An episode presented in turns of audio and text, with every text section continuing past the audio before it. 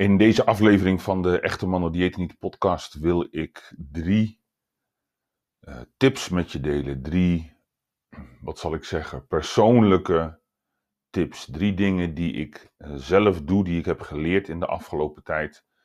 En dat zijn eigenlijk de drie dingen die mij het meeste helpen om mijn eigen gewicht onder controle te houden. En het zijn ook drie dingen waarvan ik overtuigd ben dat ze me helpen om mijn gezondheid te optimaliseren. Ik heb in de vorige afleveringen eigenlijk geprobeerd om conceptueel iets te vertellen over echte mannen dieet niet. En het vervolgens specifiek te maken op basis van de vier pijlers. En ik heb het onderwerp insulineresistentie behoorlijk uh, diep uh, uitgediept. Diep uitgediept. Ik weet niet of dat goed Nederlands is.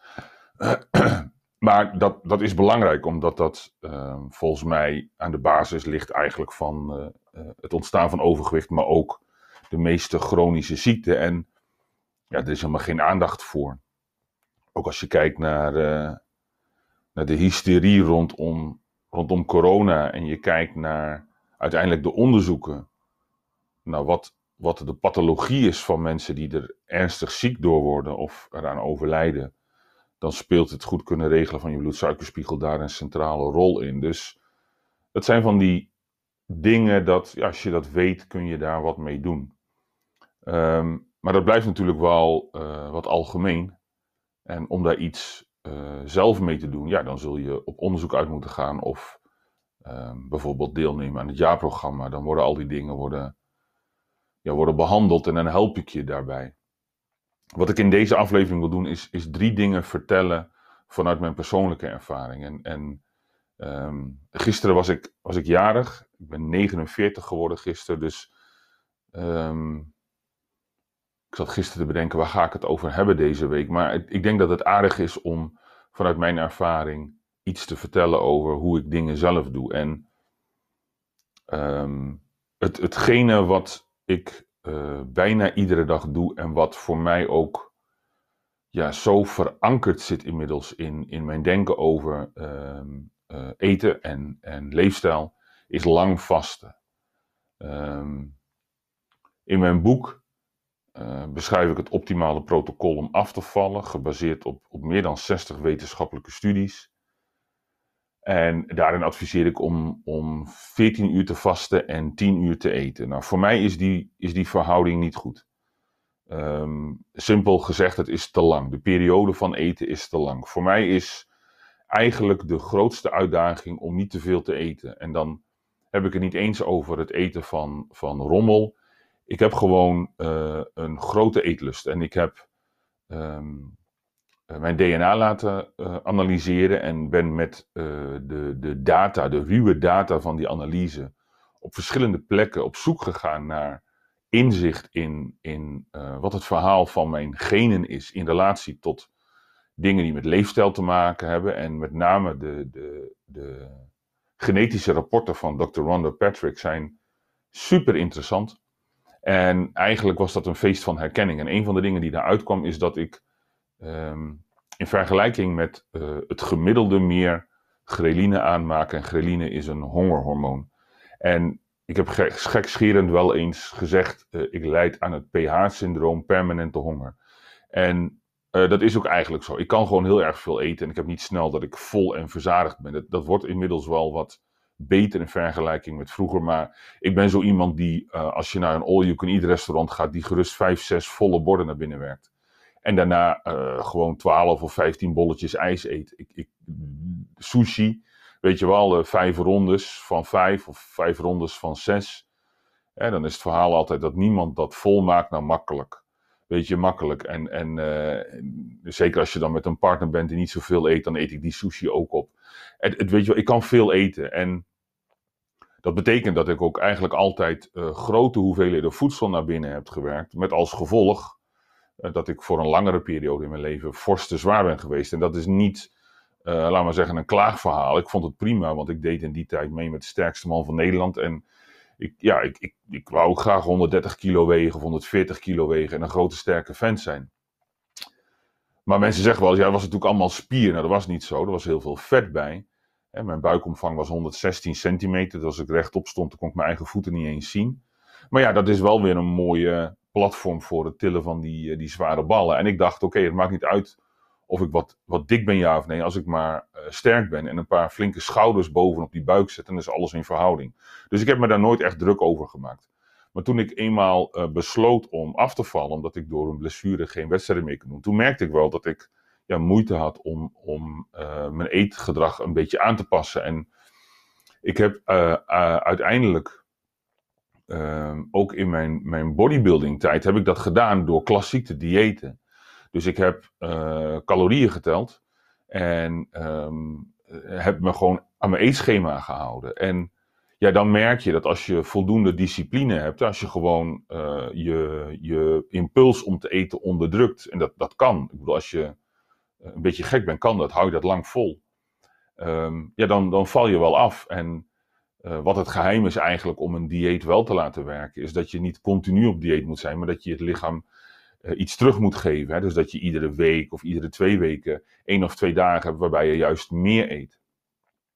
En wat er eigenlijk gebeurde in de tijd dat ik uh, er het beste uitzag. Echt, echt uh, 120 kilo, 6% lichaamsvet. was echt, echt, echt een goede bodybuilder aan het worden.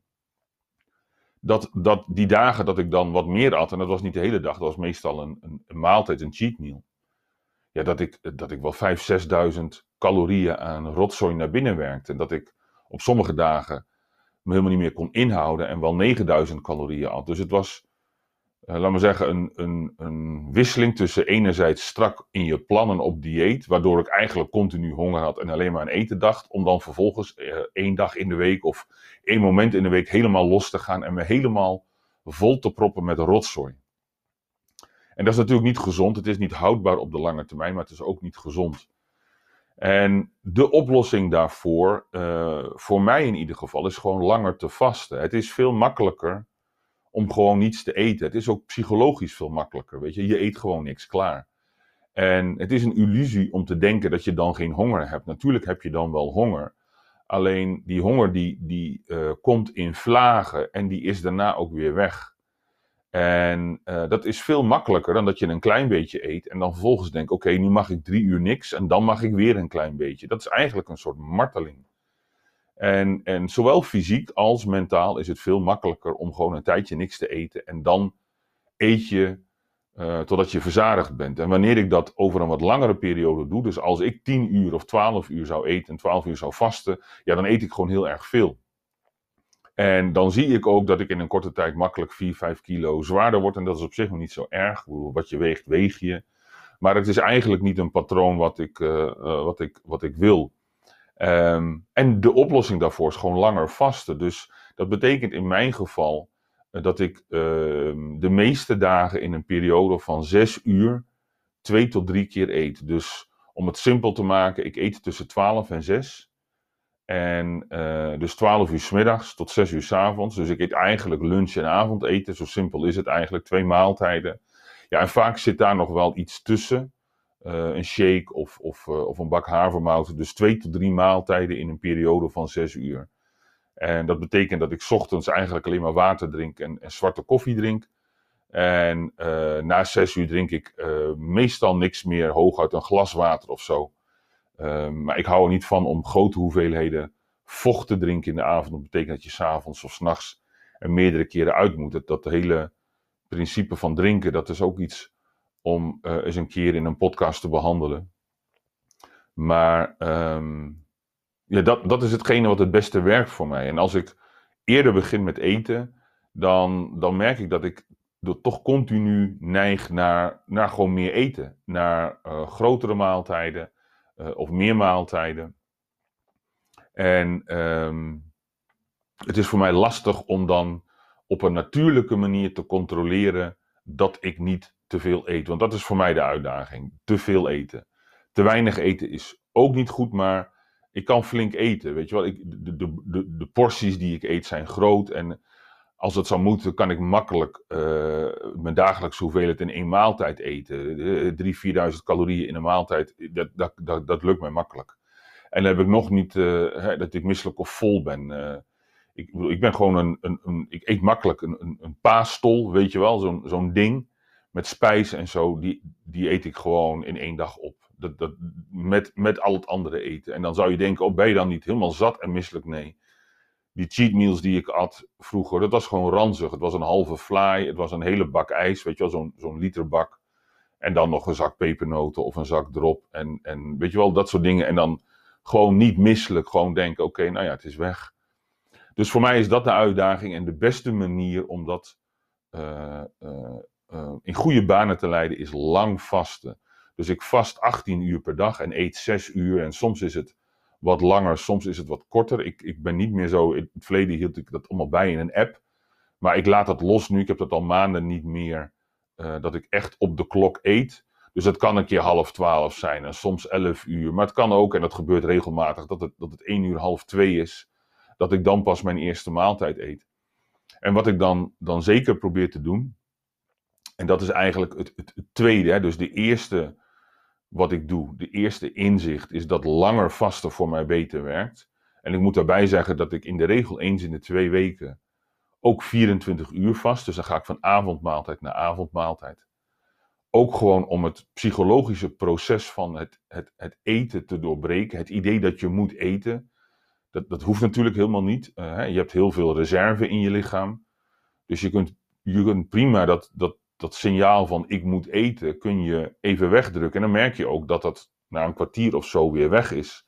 En dat je eigenlijk helemaal geen honger meer hebt. En zeker als je voldoende water drinkt, is dat gevoel helemaal weg. Dus je leert onderscheid maken tussen de fysieke behoeften van je lichaam aan voedsel aan de ene kant. En de, de, de psychologische zin in eten. Hè, omdat je je verveelt of omdat het gewoon lekker is aan de andere kant. Dus, dus je relatie met voedsel verbetert door het vasten. Dus eens in de twee weken vast ik 24 uur. En, um, maar ook dat is wel vloeibaar. Ik, ben, ik, zit er niet aan vast. Um, maar ik geloof, ik geloof in de kracht van vasten voor je fysiek. En ik geloof ook in de kracht van vasten voor je uh, mentale kracht. Dus iedere dag sowieso is het meestal een uur of 18 vasten. En, en wat daar dan bij hoort, uh, is dat je niet laat blijft eten.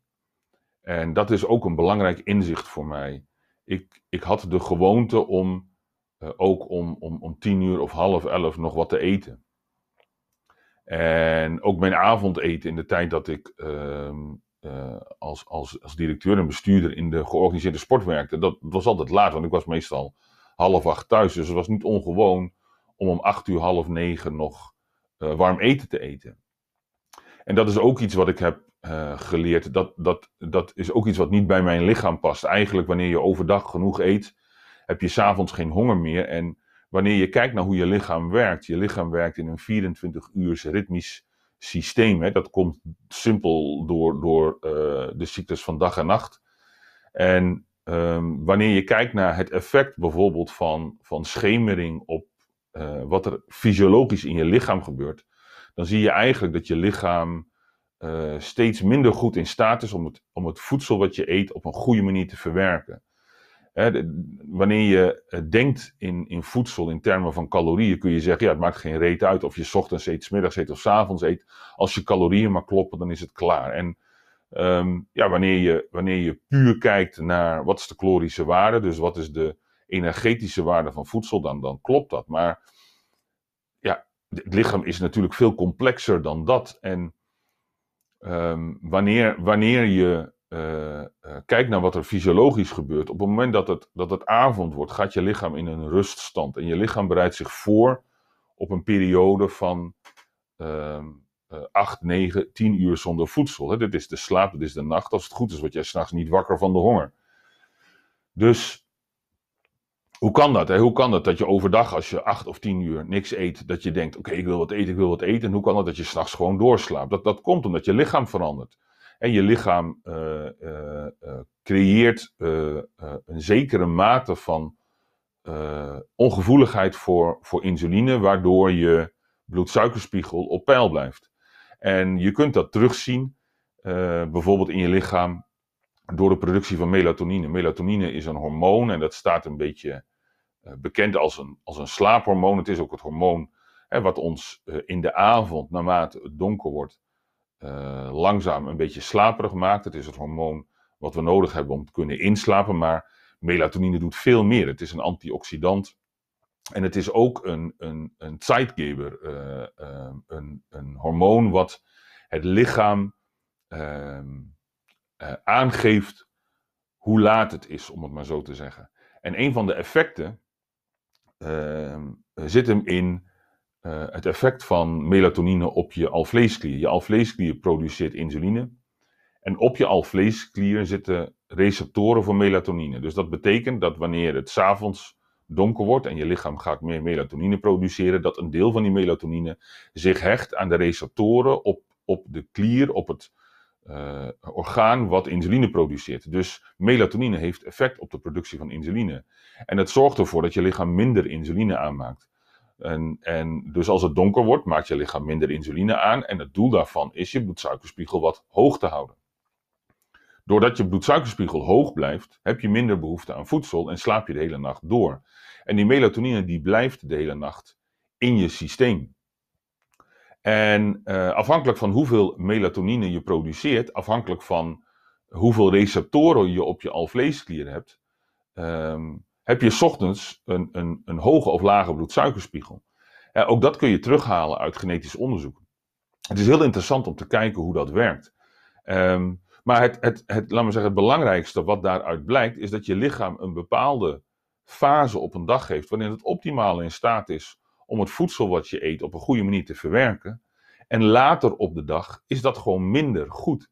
Je lichaam is gewoon minder goed in staat. En er zijn allerlei onderzoekjes gedaan waarbij ze mensen tot laat hebben laten dooreten, om dan vervolgens te kijken hoe is dan de kwaliteit van je slaap, hoe is dan je nuchtere bloedsuikerspiegel ochtends, um, hoe is het met je cholesterol bijvoorbeeld? Want de meeste cholesterol wordt s'avonds en s'nachts aangemaakt. Hoe is het met je cortisol? En je ziet eigenlijk dat laat eten een negatieve invloed heeft op al die parameters. Sterker nog, er is onderzoek wat gedaan is onder vrouwen met borstkanker. Dus die vrouwen hebben borstkanker gehad.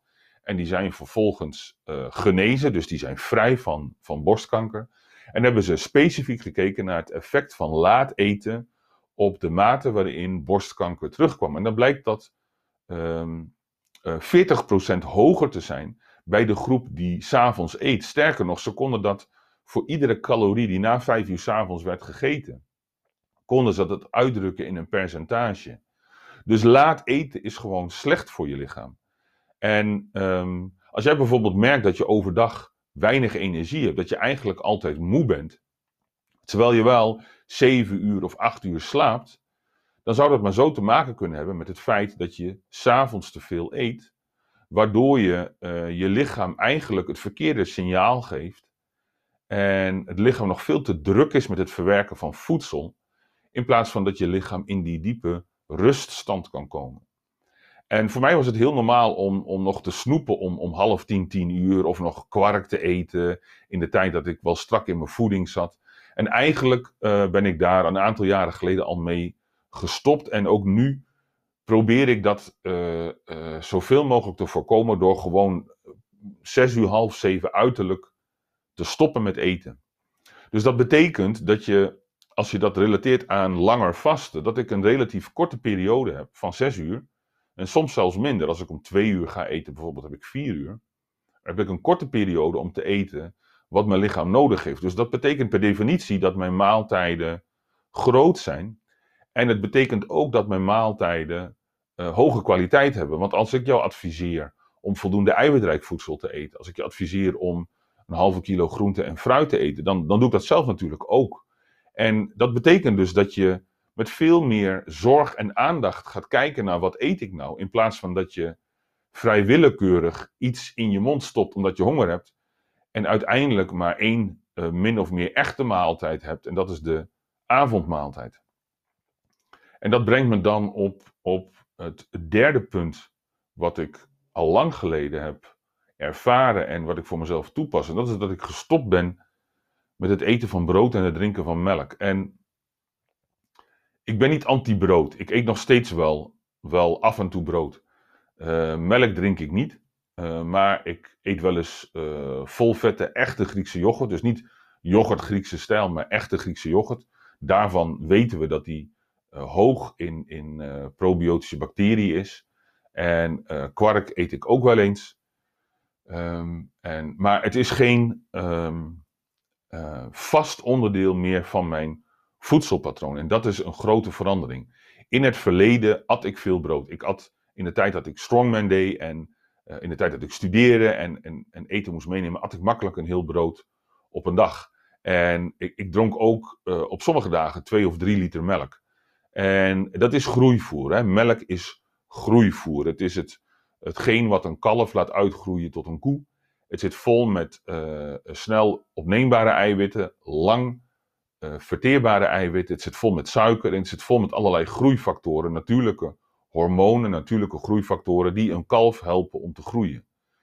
Is natuurlijk uh, mooi als je van 100 kilo naar 130 kilo wil en je wil meten met de sterkste mannen van Nederland. Maar het is natuurlijk onzin om op je 40ste, 50ste, als je gezond oud wil worden, ja, dat soort, dat soort dingen te gaan eten. Dat hoeft helemaal niet.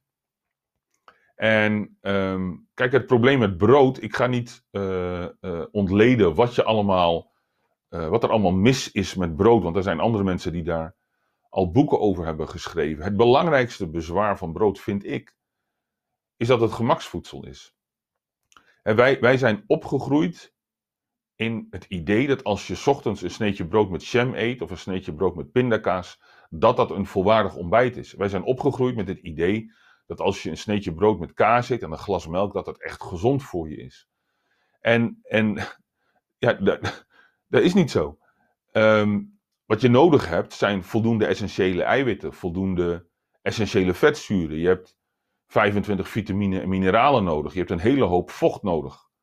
En, en ja, ja, een sneetje brood met hagelslag of een sneetje brood met pindakaas levert je dat niet. Je, je komt daar niet aan. En op het moment dat je brood weglaat, en dat is ook altijd het, het, het, het, het eerste bezwaar of het eerste commentaar wat je hoort. Ja, wat moet ik dan eten? En dat is natuurlijk precies waar het om gaat. Wat moet je nou eigenlijk eten? Wat heeft jouw lichaam nodig? En, en hoe kun je dat op een goede manier eten? En wat ik heb gemerkt, dat toen ik gestopt ben met het eten van eigenlijk alle tarweproducten, en ik ben daar heel lang heel strikt in geweest.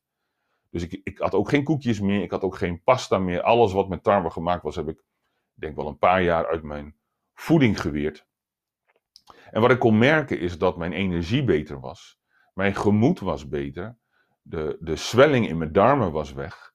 En, en mijn ontlasting was veel beter. En ik ga niet in details treden omdat het onsmakelijk is, maar um, een, een gezonde darmfunctie betekent dat als je naar de wc moet voor nummer 2, dat je gaat zitten, dat je eigenlijk binnen 30 seconden klaar bent en dat als je veegt dat het papier schoon is. Dat is een teken dat je darmen goed functioneren. En wanneer jij eindeloos bezig bent om het eruit te krijgen, wanneer je vier, vijf keer per dag naar de wc moet en wanneer je ook merkt dat alles week is en het stinkt. Kijk, ontlasting ruikt, maar als je gezonde ontlasting hebt, stinkt het niet. Je ruikt het gewoon niet. En, en dat is een teken dat je darmfunctie goed is en dat je de goede dingen eet. Toen ik met brood ben gestopt, uh, uh, herstelde dat zich naar een, een, een, een, ja, iets wat ik niet kende. Mijn, mijn, mijn maag is van asbest, ik kan er alles in gooien wat ik wil, maar mijn darmen zijn wel gevoelig. En, en ja, de verbeteringen daarin zijn gigantisch. Dus het idee dat ik een halfje bruin haal en, en drie of vier sneetjes brood eet met beleg, dat is uitgesloten. Dat doe ik niet, dan eet ik nog liever niks. Um, maar als ik bijvoorbeeld een keer shawarma haal of zo en er zit een, een broodje bij, dan eet ik dat wel. En ik, zei net al met Pasen, weet je wel, dan eet ik ook brood. Dus eens in de week of eens in de twee weken, dan eet ik het. Maar voor de rest eet ik geen brood en melk drink ik ook niet meer.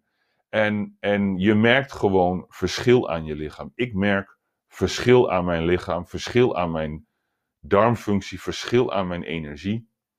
En het dwingt je ook om te gaan kijken naar, oké, wat, wat eet ik dan? En dan een lunch voor mij is gewoon een warme maaltijd. Dus ik maak een omelet van eieren, ik maak een runderhamburger uh, met, met mager runder gehakt. Ik eet het met rijst of met, uh, met aardappelen, cottage cheese erbij. Ik, het is een complete maaltijd. En een avondeten, weet je wel, dat hoef ik je niet uit te leggen wat je kunt koken. Dat, dat, dat is zeer divers. Maar ik eet complete maaltijden. En wat ik niet doe, is denken, oké, weet je, ik ben eigenlijk te lui om iets fatsoenlijks te maken. Het moet makkelijk, ik, uh, ik, ik ga brood eten. En ook als ik op pad ben en ik moet mijn eten meenemen, dan, dan zorg ik gewoon dat ik van tevoren iets klaarmaak. En de meest simpele maaltijd die je kunt maken, en spotgoedkoop, is dat je bijvoorbeeld koolvisfilet koopt. En een pakje van 400 gram kost je 1,80 of zo. Dat kost echt niks. Je gooit daar viskruiden op, dat bak je even op. Wat groenten uit de diepvries erbij. Rijst erbij. Klein beetje ketchup er doorheen. En je hebt een bak met eten. En dat neem ik dan mee. En als ik dat koud moet eten, dan eet ik dat koud.